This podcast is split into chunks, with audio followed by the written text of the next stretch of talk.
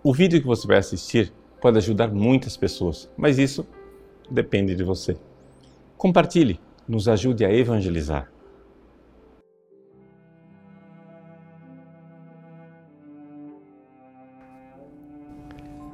Em nome do Pai, do Filho e do Espírito Santo. Amém.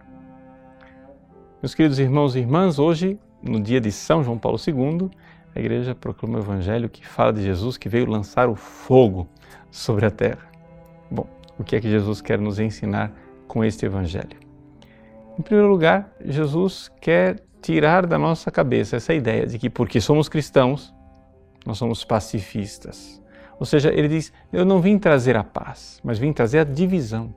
É necessário, diante de Cristo e do Evangelho, tomar uma posição, mesmo que isso signifique que eu seja rejeitado pelo mundo olhando para o luminoso pontificado do Papa João Paulo II, dos vários documentos onde ele teve que tomar posição clara né, diante da, do Evangelho e da tradição da Igreja que precisava ser respeitada, nós vemos um homem que não teve medo de descontentar o mundo. E por isso viveu também ele o seu batismo de fogo nosso Senhor quer que nós tenhamos essas atitudes, que nós saibamos exatamente que se nós vamos seguir a Jesus, algo deve morrer, algo deve viver. É isso que está por trás desta ideia do fogo e do batismo, a respeito dos quais fala Jesus nesse Evangelho. Ou seja, os dois são sinais de morte. O fogo que tudo queima, o batismo que tudo afoga. A água e o fogo que nos colocam aqui numa grande provação. Nós precisamos seguir com Cristo para o seu batismo na cruz. Precisamos seguir com Cristo ateando o fogo do Espírito Santo nos corações que nos leva a amar, mas é também um fogo que queima os nossos pecados e as nossas misérias. Então, se nós queremos realmente seguir Jesus, o que nós realmente precisamos fazer é entender que existe um preço a pagar. Nós, ao seguirmos o Cristo e ao amarmos nosso Senhor Jesus Cristo, não seremos aplaudidos pelo mundo. Existe alguma coisa de muito, muito estranho num cristão que é aplaudido pelos mundanos e por aqueles que defendem exatamente os valores contrários do Evangelho. É claro, é evidente que se a igreja permanece fiel a si mesma e fiel àquilo que é a sua missão, a sua própria natureza, a igreja será rejeitada pelo mundo. E, de fato, haverá essa divisão, é? essa divisão a respeito da qual Jesus fala. Não é que nós queiramos a divisão, mas é que ela será inevitável.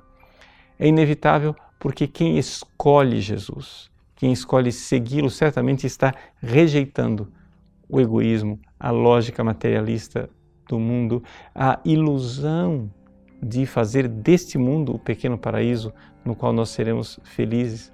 Jesus nos indica sim o caminho do reino de Deus, mas esse reino de Deus é um reino dos céus.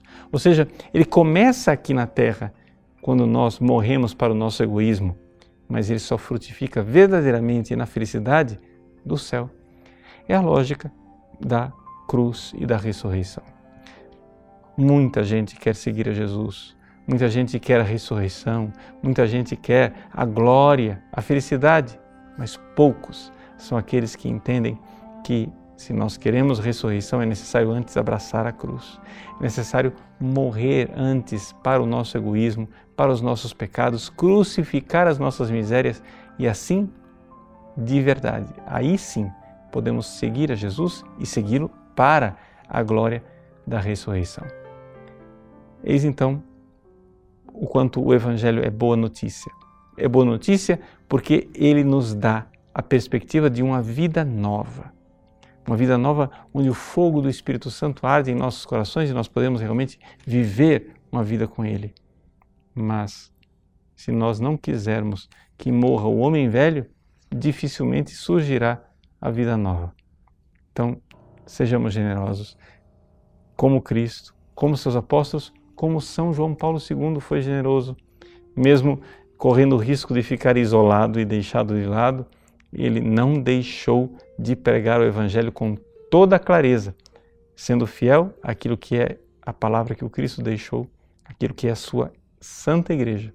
Sejamos fiéis também nós, mesmo que isso signifique um batismo de fogo, mesmo que isso signifique divisão. Deus abençoe você. Em nome do Pai, do Filho e do Espírito Santo. Amém.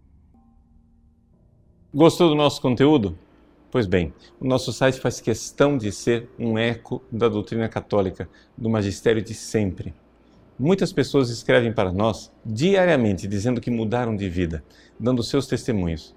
Quem sabe uma dessas pessoas que está esperando para mudar de vida é um amigo seu. Nos ajude a compartilhar, nos ajude a evangelizar. Se você curtir a nossa página, compartilhar nas redes sociais, pessoas podem salvar as suas almas.